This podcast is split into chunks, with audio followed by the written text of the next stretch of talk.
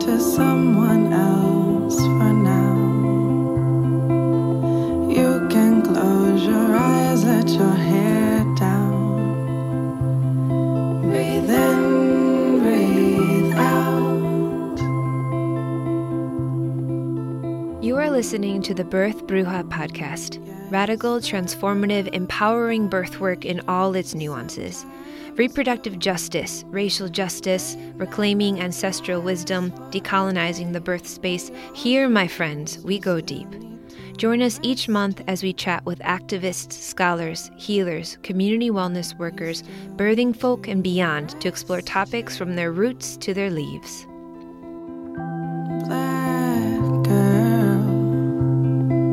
I know how much it hurts to always prove your worth. They won't make it easy, but baby, believe me, your life is precious.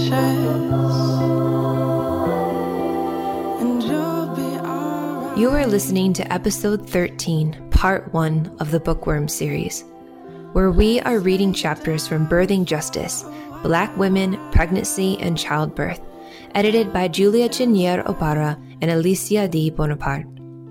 This book is a collection of articles that place Black women's voices at the center of the conversation around what should be done to fix the violent maternity system of this country. By placing Black women's agency at the foreground of the emerging birth justice movement, we are best able to identify the ways in which systemic oppression contribute to the modern birth experience within the U.S. and what we can do to change the shockingly horrific Black maternal and infant mortality rates. This book, and especially this episode's chapter, is a must-read for any and all birth workers. Birth affirmations and hip squeezes aren't going to do shit in changing oppressive birth culture unless we pair it with critical thinking and action. To support this process, I have joined up with Tabitha Thomas, a biracial politicized healer and somatic coach, to launch the first session of the Birth Bruja Book Club. Starting in September 2019, we will join with folks across the country to dive into the featured book of this series, Birthing Justice. Go to birthbruja.com to learn more. The chapter covered in this episode is the opening to the book, entitled Beyond Coercion and Malign Neglect, Black Women and the Struggle to Birth Justice, written by Julia Chinyere Oparah with Black Women Birthing Justice. It begins with the birth stories of two Black women, a journey through history to outline the racist, sexist, and classist origins of obstetric medicine and the ways in which these systems have shaped today's birth culture, and continues with an exploration of the birth justice movement. Without further delay, my friends, let us begin. Beyond Coercion and Malign Neglect, Black Women and the Struggle for Birth Justice, written by Julia Chinyere Oparah with Black Women Birthing Justice. Birth Stories, a Beginning. When I got pregnant with my first daughter, I was just 19. My mother was a doula, and I had listened to enough stories to know that I wanted a natural birth. I wanted to labor at home, I didn't want medicine, and I wanted her to coach me through it. But I had little idea how much stood in the way of my vision for my birth. At my 38-week prenatal visit, the doctor announced that my blood pressure was too high and I needed to have the baby right then. I was rushed to delivery, hooked up to an IV, and strapped with wires to monitor my blood pressure and the baby's heartbeat. I felt like a patient, unable to resist the things they were doing to my body. By now, I was scared. My blood pressure kept going up, and I felt completely powerless and unable to move. They gave me Pitocin, and the labor pain started to get really painful. The contractions were so harsh and artificial. My mother arrived and tried to coach me, but the pain was too intense, so I told them to give me the epidural.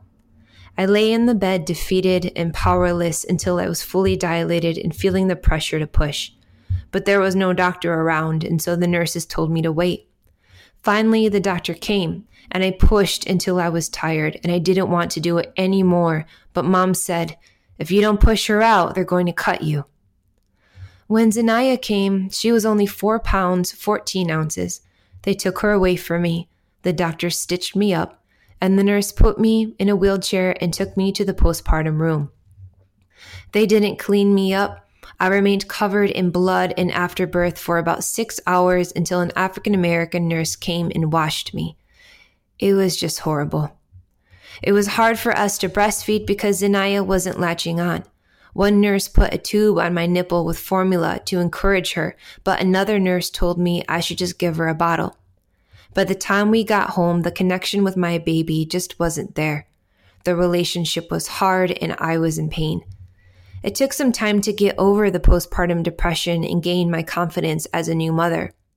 I started to believe that women should not feel this way after bringing life into this world. I read up about the medical industry and started my journey to become a birth revolutionary. When I got pregnant again 2 years later, we decided to have a home birth so that I could be fully active and present for the birth. I pushed out Zhenya, squatting in my bathroom, encouraged by the sweet voice of my midwife and surrounded by my community. Ronesha ends her story and breathes deeply, as if to fully absorb what she had shared. There are tears, laughter, and murmurs of affirmation as the women sitting around her honor the testimony. This is a sharing circle, an intimate healing journey where Black women come together to share stories of pain, struggle, joy, and transformation in order to make sense of our experiences, heal birth trauma, and create an alternative vision of birth in Black communities. Who would like to go next? Janier begins her story.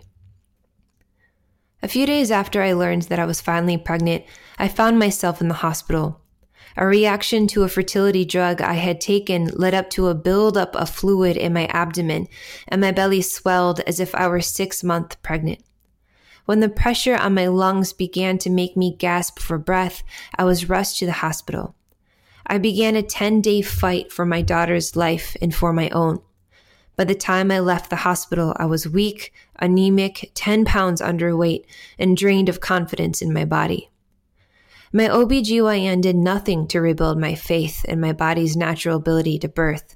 Instead, pointing to my quote-unquote advanced maternal age, end quote, and fibroids, she was dismissive of my desire for vaginal birth. I was so demoralized that I continued obediently to show up for the stressful and speedy checkups without thinking that perhaps it could be different. In my final trimester, a prenatal yoga instructor asked me a question that began my journey to birth justice. Do the people who will be at your birth support your vision for your birth experience? At my next doctor's visit, I asked her if she would support me in seeking a vaginal birth. It became clear that she might not even be at my birth, that I could be faced with a stranger in that most intimate and vulnerable moment, and that any birth plan I developed with her would be irrelevant. I asked Spirit for courage, and at 8 months, I left my OBGYN and hired one of only 2 midwives licensed to deliver babies at my local hospital. The few visits I had with my midwife were miraculous. She was part grandmother, part therapist, and part midwife. I had found her just in time. In the final weeks of my pregnancy, I began to deal with painful feelings related to having been relinquished by my mother at birth. It started when a wave of guilt hit me as I walked past the newborns in the neonatal care unit after attending a birthing class. In the days and nights that followed, I experienced body memories of that early separation. The thought of going to a hospital to give birth terrified me. My midwife listened attentively and gently but firmly talked with me about my fears. "This is your new birth story," she told me. "This time you get to make it turn out differently." By the time I went into labor, I was beginning to step into my power. I invited a circle of women to witness and guide the birth, including my midwife, doula, and close friends.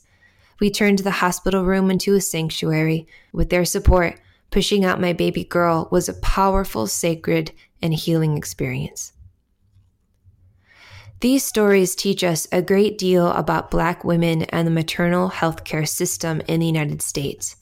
It may be tempting to read them as cautionary tales about what happens when a patriarchal medical establishment seeks to control women's bodies, or as an uplifting affirmation of women's ability to take back their power and birth naturally. But this would ignore the complexity of Black women's experiences of pregnancy and childbirth, which are shaped not simply by violence and coercion by patriarchal institutions, but also by the multifaceted ways in which gender interacts with interlocking systems of race, class, age, ability, sexuality, and nation.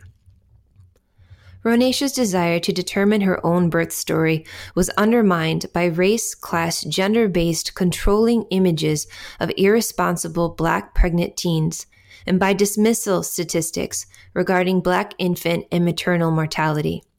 Nearly half of Black girls in the United States get pregnant at least once before they are 20, and when they carry their pregnancies to term, their children are more likely to drop out of high school, experience incarceration, face unemployment, have health problems, and become teenage parents.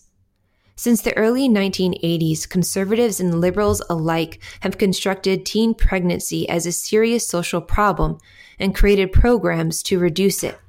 The former by promoting chastity and parental control, the latter by improving teens' access to sex education and contraception. Despite their different political agendas, these programs share in common a tendency to censure teen mothers, to assume that all teen pregnancies are the outcome of irresponsible sex, and to incorporate a heavy dose of paternalism and judgment of teens who are deemed in need of greater personal responsibility regarding sex. Viewed through the lens of this narrative of Black teenage irresponsibility, Ronesha was assumed to be incompetent to determine her own labor, delivery, and postpartum experience.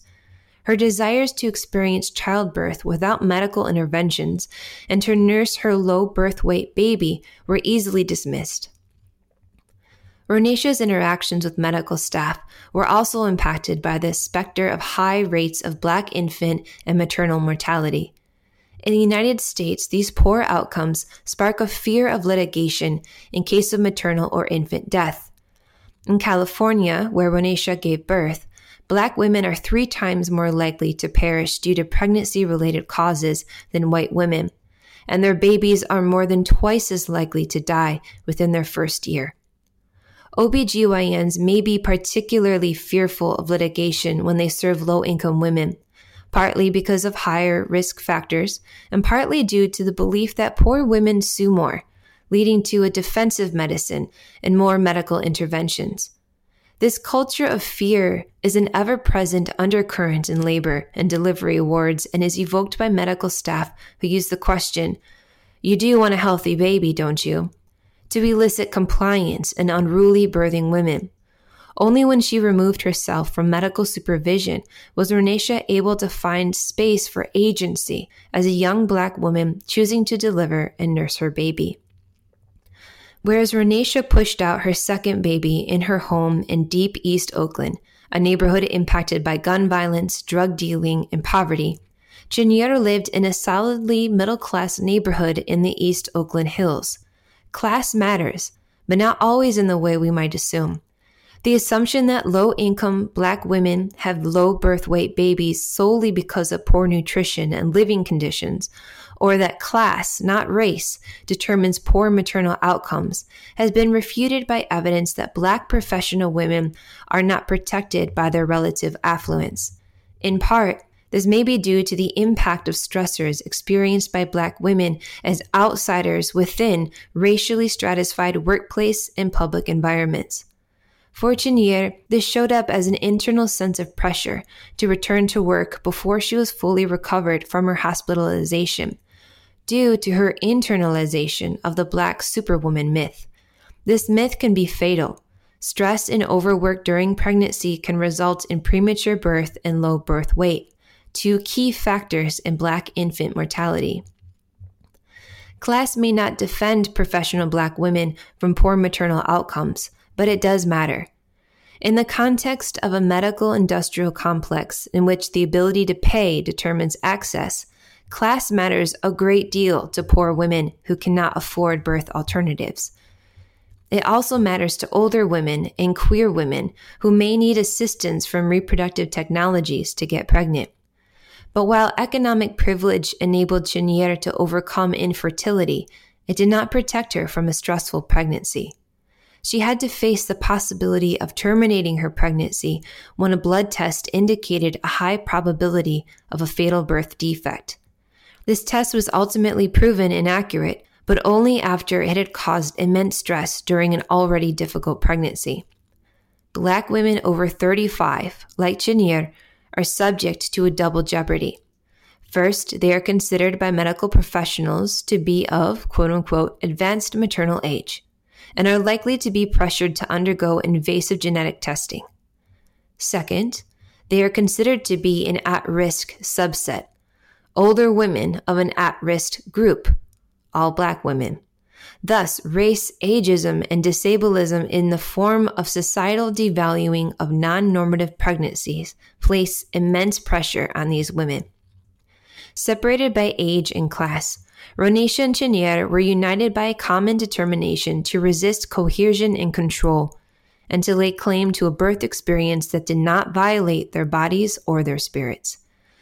They and other women are organizing with Black Women Birthing Justice, a national organization that aims to create a space for Black women and trans/gender nonconforming parents to tell their stories, to challenge medical violence, and to reclaim childbirth. This book is about the struggle for birth justice being waged by Black women like Ronesha and Chinyere in labor and delivery wards, birth centers, legislative chambers, and living rooms across the United States and internationally. It is about the birth revolutionaries who are working to change attitudes, practices, and legislation, to reclaim a legacy of traditional midwifery, to challenge the coercion and criminalization of pregnant Black women and trans/gender nonconforming people, and to transform lives, one birth at a time.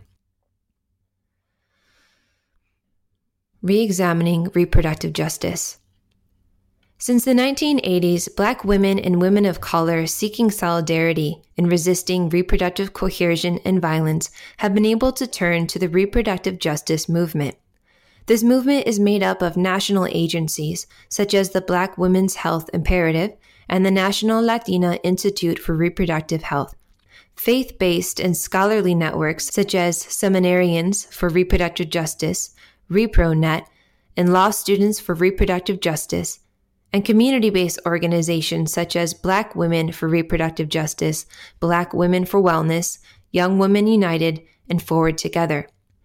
Perhaps the most visible face of the movement is Sister Song, a national coalition representing more than 80 organizations that, for over a decade, under the leadership of veteran activist and contributor Loretta Ross, has created a voice for women of color activists in the wider reproductive rights community. The term reproductive justice was coined by women of color as a radical, inclusive, and intersectional political analysis and praxis that challenged the narrow view of the mainstream reproductive rights movement. In advocating for reproductive rights, defined by Asian Communities for Reproductive Justice as the right to have children, not have children, and to parent the children we have in safe and healthy environments. The reproductive justice frameworks looks at the multiple ways in which women of color and poor women are denied reproductive freedom. These include sterilization abuses, the exposure of immigrant women workers to pesticides and other chemicals that are hazardous to maternal health, and the promotion of dangerous contraceptives in communities of color. In addition, reproductive justice organizations have begun to explore the ways that race, economic status, and gender identity combine to generate lack of access to reproductive health care, and passive eugenics directed at trans/gender nonconforming people of color. In contrast to the Big Four reproductive rights organizations, NOW, NARAL, Pro-Choice America, Planned Parenthood, and the Feminist Majority Foundation, which have tended to restrict their analysis to a pro-choice, pro-life binary. Reproductive justice advocates push us to go beyond individualist and consumerist demands for choice, and instead to work against the many systemic threats against the lives and autonomy of all those marginalized on the basis of gender.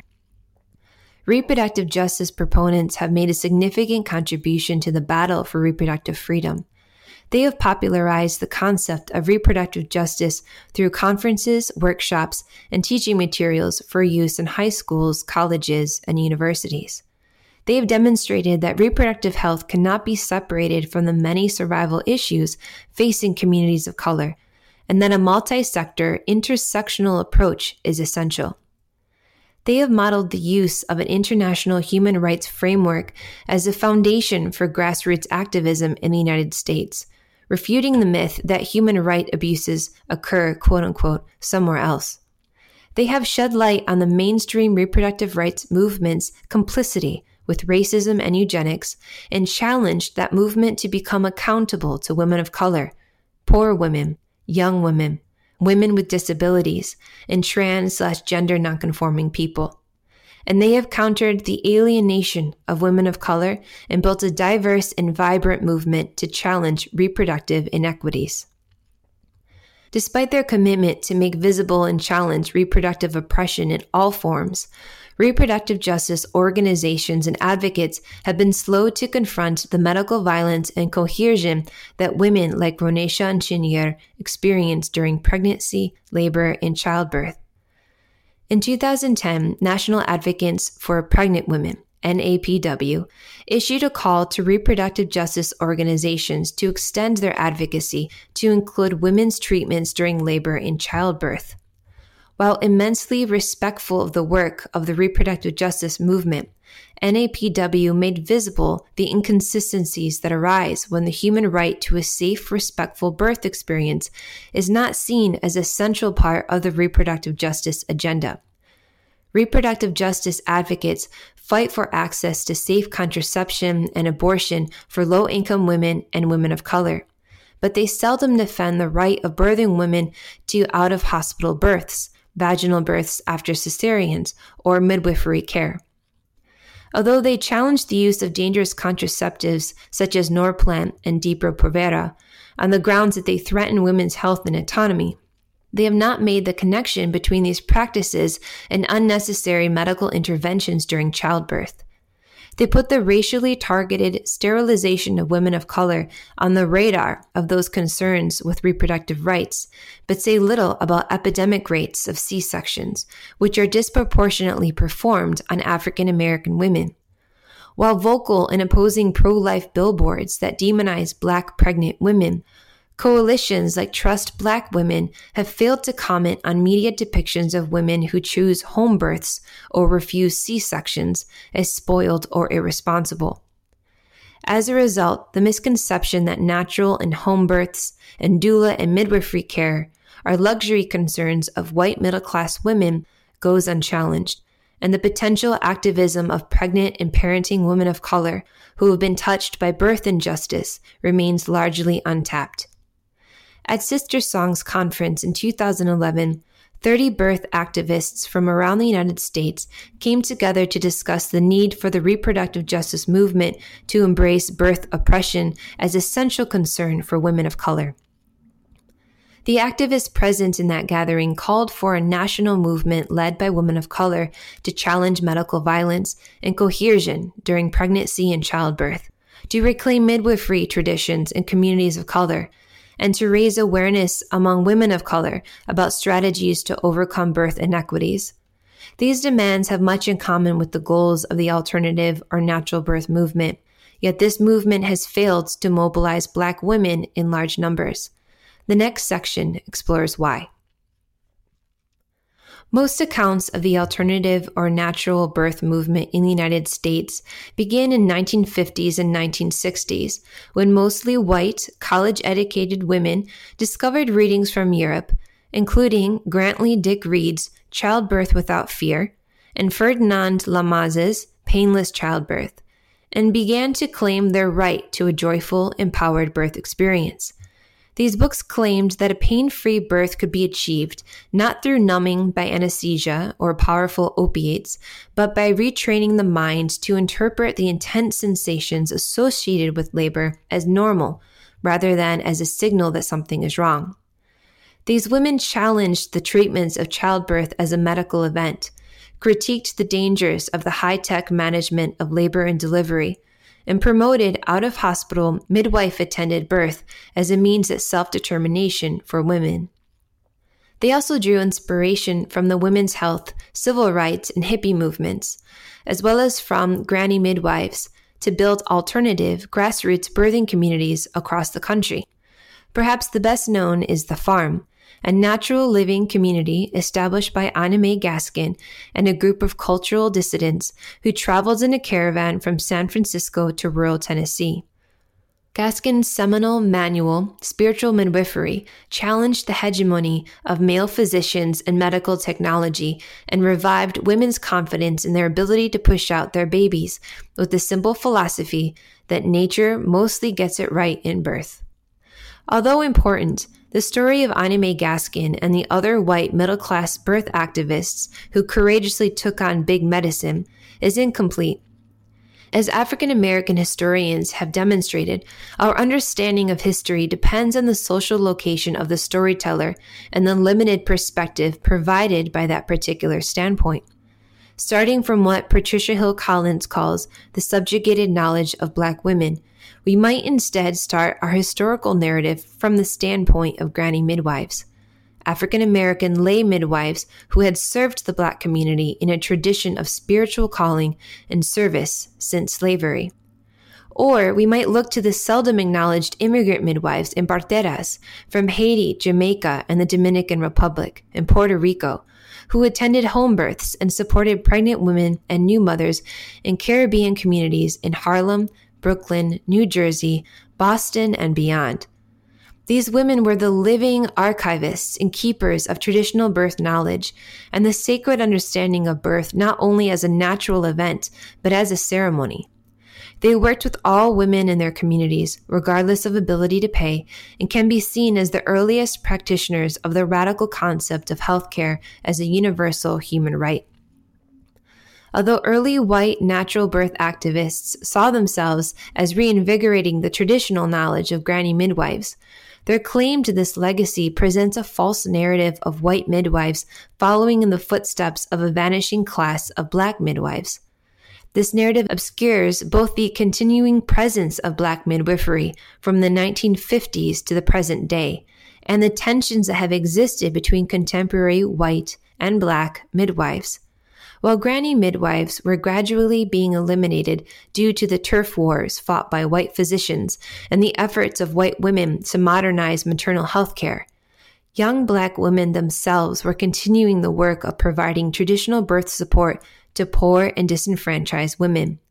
They formed organizations that mirrored those established by Black women in the 1970s, such as the National Black Feminist Organization and the Combahee River Collective, as a result of middle-class women's refusal to tackle white privilege and racism within the women's liberation movement and in society at large. They had a dual agenda, reflecting the intersections of race, gender, and class, and the duality of medical neglect and coercion in the lives of the women they served. In 1976, Shafia Monroe, motivated in part by the dominance of white women in the modern lay midwifery movement, founded the Traditional Childbearing Group in Boston. Its dual goals were to encourage African-American women to consider midwife-assisted home birth and to address the high rate of adverse reproductive outcomes within the Black community and the medical system's difficulty in providing community-oriented care. Similarly, the Harlem Birth Action Committee, under the leadership of Nankululeko Taimba, offered midwifery care but also worked to valorize and support poor and homeless pregnant women and to challenge health inequities and birth outcomes in the Black community. As a result of this bifurcated history, Krista Craven powerfully argues the struggle against the management of childbirth by a predominantly male obstetrical profession should not be viewed as a tale of sisters transcending difference in order to claim reproductive freedom for all women. Instead, battles for alternative birth have been marked by conflictual and uneven relationships that reflect the race and class tensions and inequities of the time. Despite assumptions that pregnancy and childbirth are the great equalizers, marking a time when women are defined by their gender more than any other identity, birthing women are in fact actors differentiated by race and class. The dichotomy at the center of understandings of natural birth is itself racialized. Natural birth advocates invoke women's right to natural, empowered, and joyful births, attended by women and free of medical interventions such as pain medications, epidurals, and cesareans.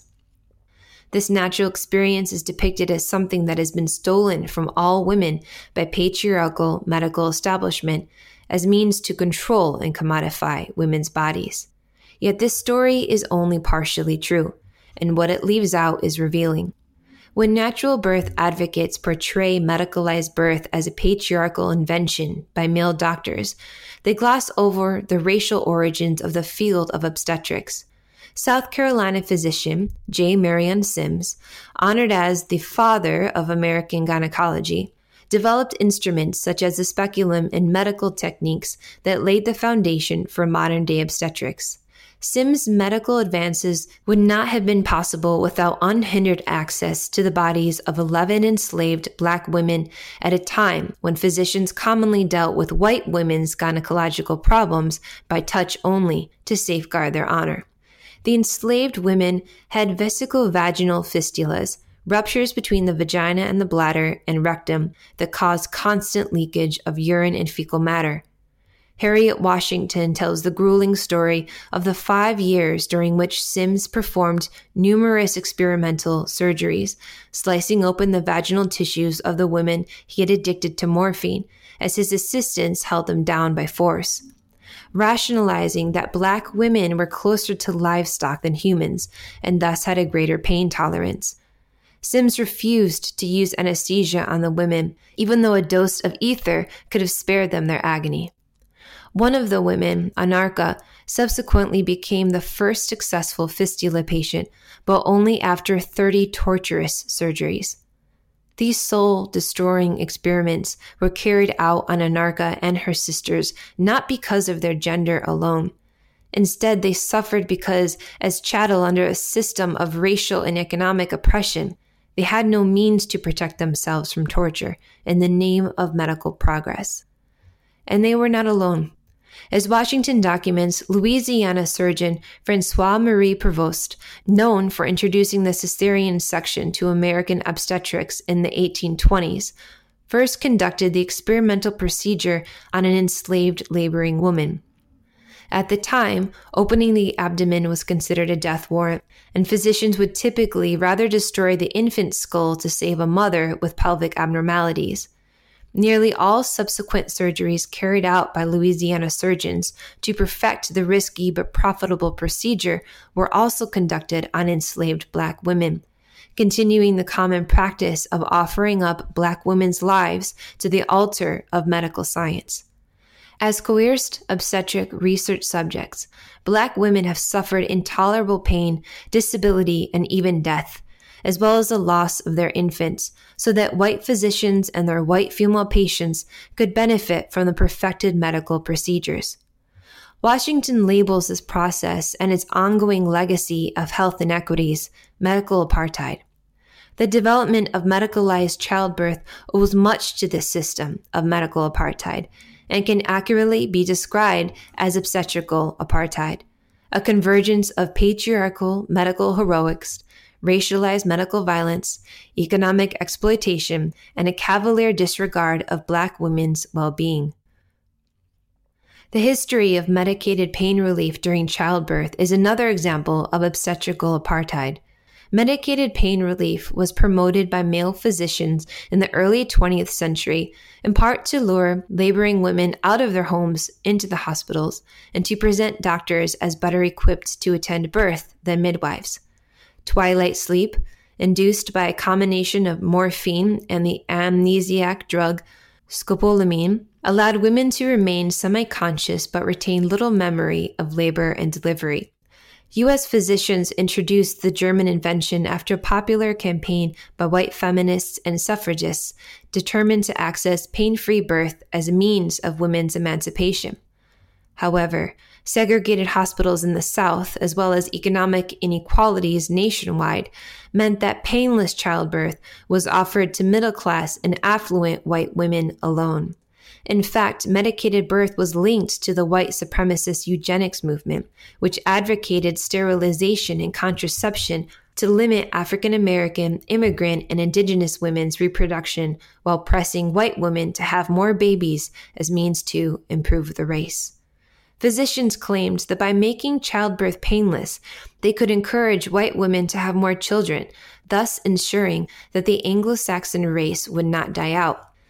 At the same time, they drew on biological racism and class ideologies to justify withholding pain relief from poor women and women of color who, being closer to nature, were believed to have a greater natural ability to withstand pain and who, in any case, should not be encouraged to procreate.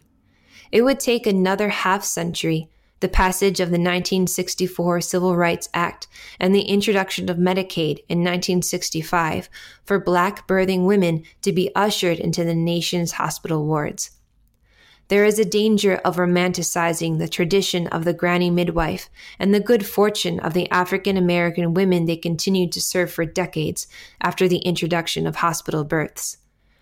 It is true that many Black women, along with poor, rural white women, Indigenous women, and immigrant women of color continued to birth at home with the support of traditional community midwives for decades after most white birthing women came under medical management. However, midwifery was not a choice among numerous options. Instead, it resulted from hostility and neglect by white physicians and society at large. When Mildred Lee experienced difficulties during labor, her family rushed her to the closest hospital in search of a cesarean section. But it was 1964 in El Paso, Texas, and the hospital refused her entry. After several hours, she was finally admitted to the whites-only facility because her skin was light enough to pass. And doctors delivered her daughter using forceps, tearing the skin on her forehead. That little girl became Congresswoman Barbara Lee, and the birth scar from that traumatic delivery became a warrior mark, reminding her no matter how much Black people have accomplished, it was less than 40 years ago when we couldn't even share a bathroom, drinking fountain, or classroom with whites. Lee continues, "This history keeps me grounded, and it is why I try to fight injustice wherever I see it, no matter how uncomfortable it may be for me." The painful story of the laboring woman turned away from the whites-only hospital or giving birth in a car on the way to a facility that admitted Blacks is ingrained in the collective memory of African American women. In the early to mid-20th century, most Black women in the rural South lived in conditions of extreme poverty and racial repression, scratching out a living through sharecropping or domestic service. For those who had pregnancy complications or whose newborns had health problems, natural birth meant exclusion from segregated hospitals or restriction to poorly resourced, colored-only wards and delayed or denial of potentially life-saving medical treatment. Black women who migrated to Midwestern and northern cities from the southern states and from the Caribbean found themselves in overcrowded, overpriced tenements where tuberculosis and other infectious diseases, as well as rodents, thrived. For these women, natural birth meant delivering in the unsanitary and unsafe conditions that resulted from the neglect of profiteering landlords and the state officials who failed to hold them accountable. For too many Black women and their infants denied adequate health care and nutrition for a lifetime, natural childbirth meant a preventable death. As a result, Black women had to develop a more complex politics of childbirth, one that resisted obstetrical apartheid with its double-edged sword of medical coercion and violence on the one hand, and malign neglect on the other. While white middle-class women in the 1960s and 70s were building the natural birth movement, Black women activists focused their energies on the civil rights and Black power movements, which promised to transform the racist living conditions that shaped Black women's vulnerability to pregnancy complications as well as the loss of their infants. In particular, civil rights activists focused on desegregating hospitals by fighting for their inclusion under the 1964 Civil Rights Act, Title VI, prohibiting allocation of government funds to any institution that engaged in racial segregation.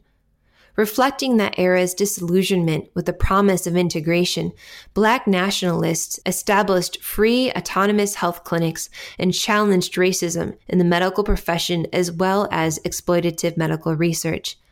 At the same time, many Southern and immigrant Black women, in particular, continued to birth against the grain, drawing on mother wit, intergenerational mothers' wisdom, to guide their birthing decisions. These women were perhaps also informed by what Washington labels Black iatrophobia, a reluctance to trust white medical practitioners rooted in folk knowledge about the mistreatment of Black patients and research subjects. In addition, granny midwives staged their own resistance to the suppression of traditional midwifery knowledge, deploying what Darlene Clark Hine describes as a culture of dissemblance. By appearing open to and compliant with the arrogant intrusions of the white medical establishment, while simultaneously masking their continued use of traditional herbs, birthing positions, and rituals, granny midwives in the rural South negotiated a space within which they could practice their calling and retire with dignity. Finally, building on the legacy of the grannies, urban Black women played an important role in the emergence of the modern midwifery movement. These diverse strands in Black women's resistance, including the micro-resistance of individual actions and covert as well as more visible forms of activism, laid the foundation for a very different politics of childbirth, one that is a matter not only of choice, but of survival. My Birth, My Way: Challenging the Commodification of Empowered Childbirth. By the late 1990s, what started as a geographically dispersed potpourri of home birth collectives had coalesced into an organized movement with a national profile and significant victories.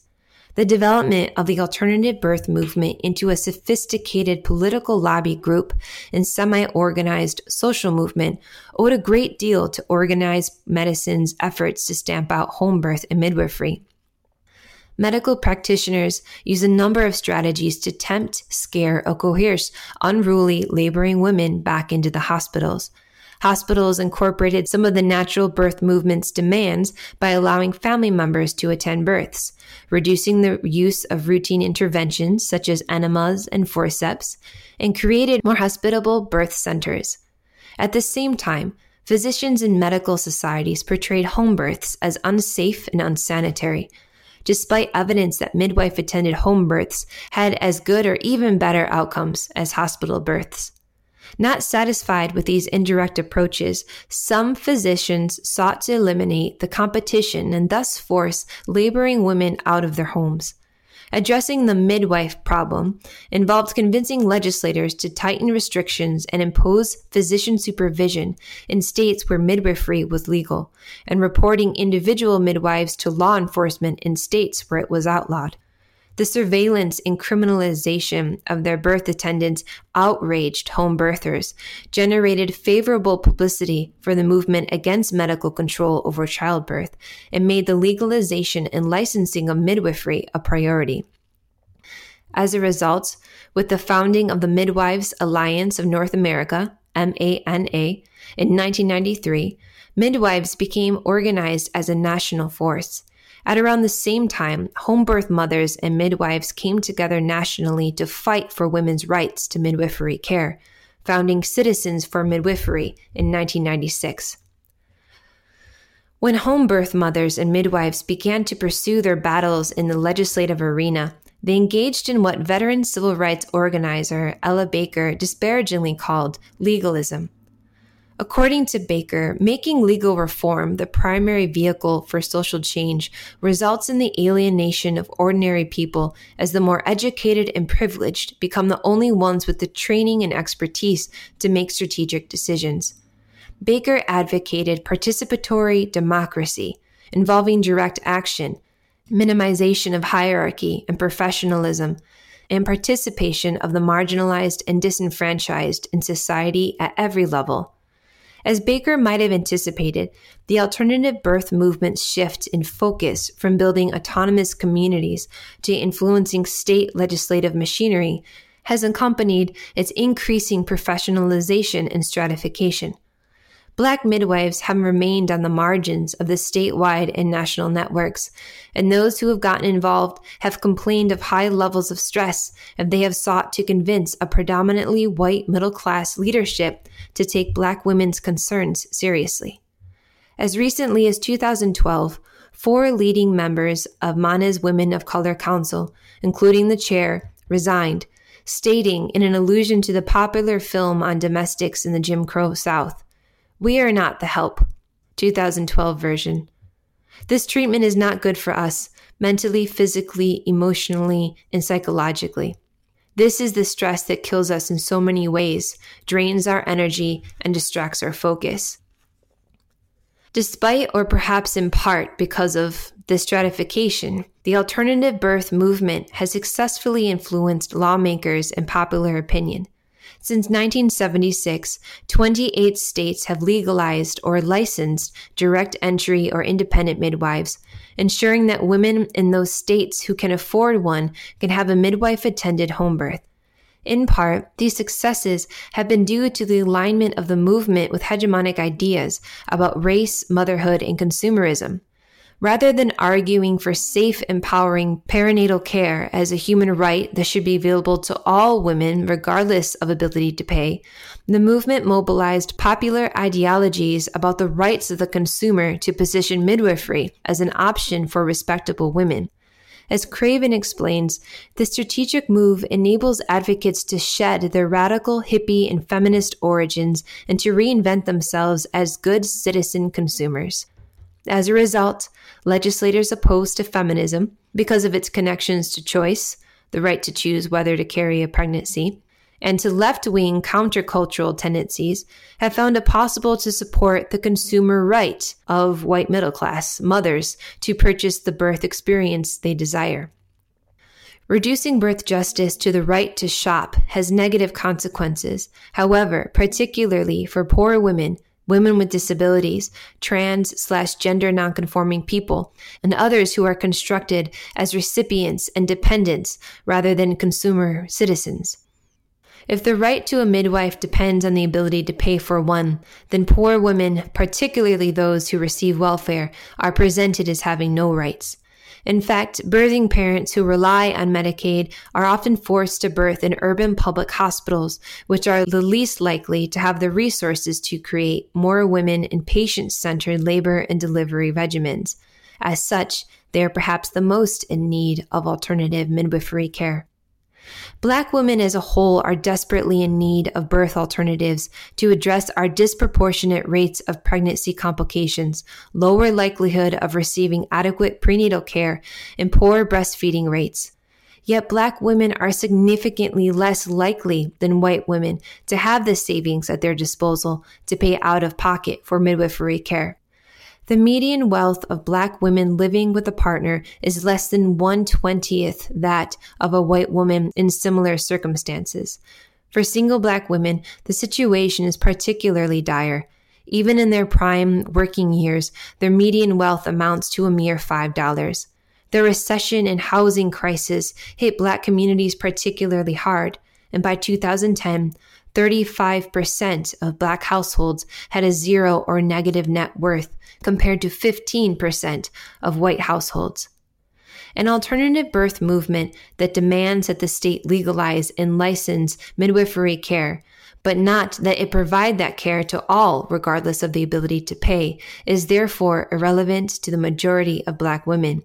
When our income is dedicated to our own and our child's survival needs, as well as to our communities, to struggling extended family members and friends, and our savings are little or non-existent, the right to consume midwifery care is a hollow one. Traditionally, midwives lived in a subsistence economy with the women they served, and they could attend births for little or no fee, knowing that over time the family would pay them back by whatever means necessary. Over time, modern lay midwives began to charge for their services, in part to cover the cost of maintaining the standards and records required by licensing boards. Today, a midwife-attended birth, as well as prenatal and postpartum care, can cost anywhere from $3,000 to $5,000, an enormous expense for a family living paycheck to paycheck and saving for baby's essentials. Yet many health insurers limit coverage for midwifery, force women to have their babies in hospitals where midwives are not permitted to practice, or charge exorbitant copays. By accommodating the politics of consumerism, the mainstream alternative birth movement has surrendered the wider battle for birth justice in exchange for greater freedom for the privileged few. As David Barton Smith cautions, do not confuse market-driven reforms for real choice. When health plans and providers are more driven by market conditions, care becomes more fragmented and segregated by race and income. Consumer-driven choice amounts to an abdication of public responsibility. Although the fight to legalize and license midwifery has carved out space for midwives to practice in the United States and turned the tide against the hegemonic control of the obstetrical profession, it fails to challenge the entrenched inequalities rooted in the commercialization of healthcare and the rise of the medical industrial complex. It ignores the most vulnerable pregnant people, incarcerated women, and trans/gender nonconforming people, women in immigration detention centers, young women in juvenile halls who are subjugated to practices including shackling, denial of prenatal care, and inadequate nutrition, that endangers their pregnancies and stigmatizes birthing parents, such as people living with a mental or physical disability or drug addiction, who battle for the right to carry their pregnancies and to receive the support they need to raise their infants. The struggle for access to birthing alternatives is inseparable from struggles for racial, economic, and social justice and the fundamental transformation of global maternal care systems. For the alternative birth movement to fulfill its stated goal of creating choices for all women, it must clearly change direction. The emerging birth justice movement, rooted in Black and Brown communities and informed by the stories, critiques, and dreams of marginalized, despised, and disenfranchised mothers and other birthing parents, is shaping a new vision of reproductive freedom. It is a vision of decolonized people, shaking off colonial and patriarchal legacies, challenging racial inequities, and building new relationships defined not by commerce, but by commitments to social justice, community empowerment, and love as an insurgent praxis. It is to that vision and to the chapters in this book that we now turn. Overview of the book. In 2011, members of Black Women Birthing Justice put out a call for critical essays and personal testimonies that explore African American, African Caribbean, and diasporic women's experiences of childbirth from a radical social justice perspective.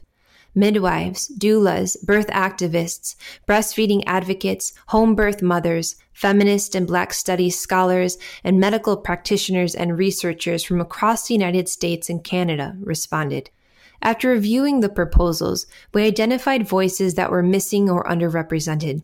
Women with disabilities, incarcerated women, drug-using women, queer women, trans/gender nonconforming birthing parents, and women from Africa and the Caribbean, and made efforts to recruit contributors who could speak about these particularly marginalized experiences. As we did so, we sought to place Black women's testimonies and analyses at the center of the conversation. Social science and medical researchers tend to examine, theorize, and discuss our lives, but seldom ask us for our own interpretations of our lived realities. In contrast, we conceptualize Black women activists, mothers, and birth workers as thinkers, knowers, and doers, not merely as research subjects or medical conundrums. Even as we sought to center the lives and analyses of Black women, we were also cognizant of the danger that so doing could erase the stories and experiences of those who do not conform to or identify with binary gender identities. Trans/gender nonconforming people of color are often left out of conversations about pregnancy and childbirth justice. which most often defy a binary division between pregnant and birthing women and male partners or medical practitioners. In compiling this book, we attempted to rectify that omission not only by including an essay by a trans dad, but also by being mindful about language and introducing gender-neutral terms, such as birthing parent and pregnant people, that remind us that people who give birth do not universally identify as women. The book has 4 sections that reflect our complementary goals of examining historical and contemporary birth injustice toward Black women, birthing parents, and communities, and making visible individual and collective acts of resistance. The first section, Birthing Histories, continues our historical contextualization of discussions about contemporary maternal health care.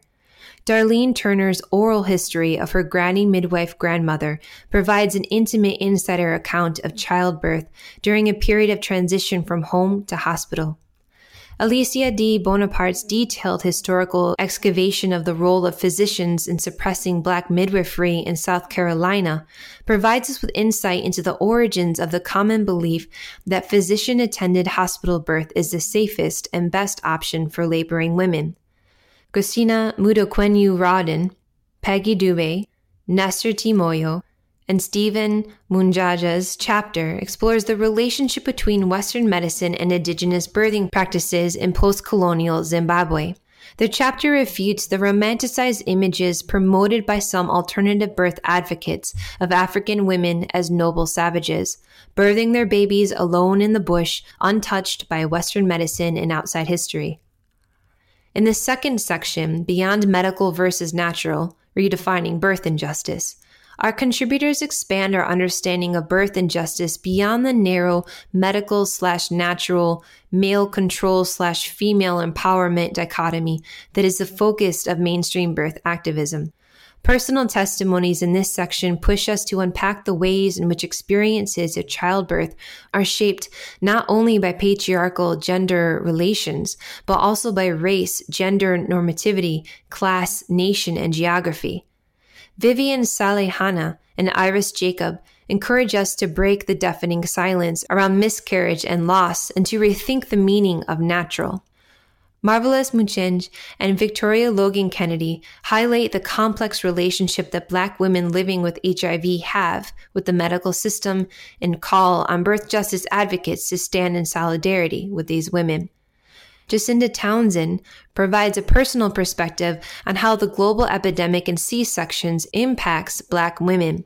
Cyrus Marcus Ware explores what it means to be a pregnant man in hypergendered spaces like fertility clinics, midwife clinics, and labor and delivery wards. Ware's story interrupts common sense assumptions relating to sex, gender, pregnancy, and challenges us to consider how a birth justice agenda can encompass a range of birthing genders. And Loretta Ross reveals how covert population control measures target Black women and argues that we need to expand our understanding of birth justice to include the right to have children, free of politics that restrict reproduction. At the end of this section, we honor Black women who have died of pregnancy-related causes by reproducing quilt blocks sewn by family members and volunteers. In medical literature, media, and public policy debates, Black women are often represented as pregnant bodies to be policed, carriers of at-risk infants, or recipients of public health education. These representations suggest that our disproportionate risks for pregnancy complications and maternal and infant deaths are a result of irresponsible choices or unhealthy cultural behaviors. As active agents of our own lives, Black women resist these depictions. In the third and fourth sections of the book, we foreground Black women's acts of resistance to malign neglect, racial and sexual control, and the devaluing of Black mothers and infants. In Changing Lives, One Birth at a Time, we focus on individual and interpersonal acts of resistance. Rather than organizing demonstrations, lobbying lawmakers, or distributing popular education materials, the women in this section of the book manifest birth justice in their everyday lives. The authors, who include doulas, spiritual practitioners, birthing women, and a midwife, challenge powerful and widely held beliefs about where and with whom women should give birth. decolonizing their relationships with each other and with their bodies, healing trauma, and embodying self and mother love as a radical praxis. Their brutally honest, intimate accounts remind us that birth justice activism is far more than critical analysis and political organizing alone. Instead, it is life-affirming soul work that has the power to move and change us deeply. In the final section, Taking Back Our Power, Organizing for Birth Justice, we begin to uncover the histories, strategies, and contributions of birth justice activists. Christ Anne Maglor and Julia Chinyere Oparah explore possibilities for alliances between dissident OBGYNs, birth workers, and birth activists through a case study of Christ Anne's VBAC activism. Ruth Hayes explores how Black midwives created moments of reproductive agency during slavery and after emancipation, and demonstrates how the contemporary Black midwifery movement builds on this tradition in its work for reproductive freedom.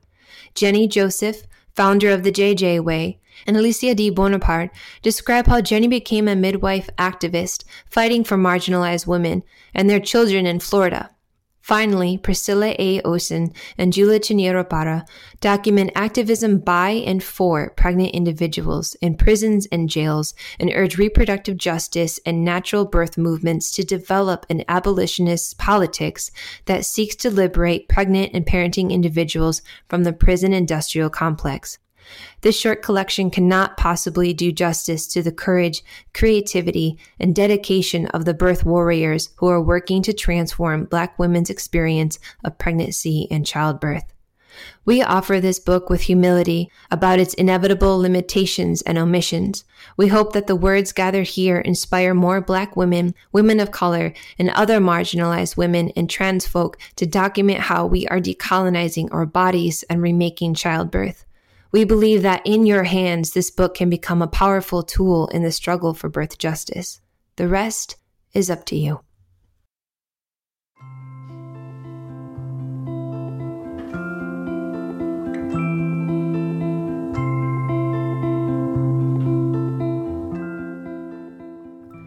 The music you heard on today's show is entitled Lullaby by Tasha.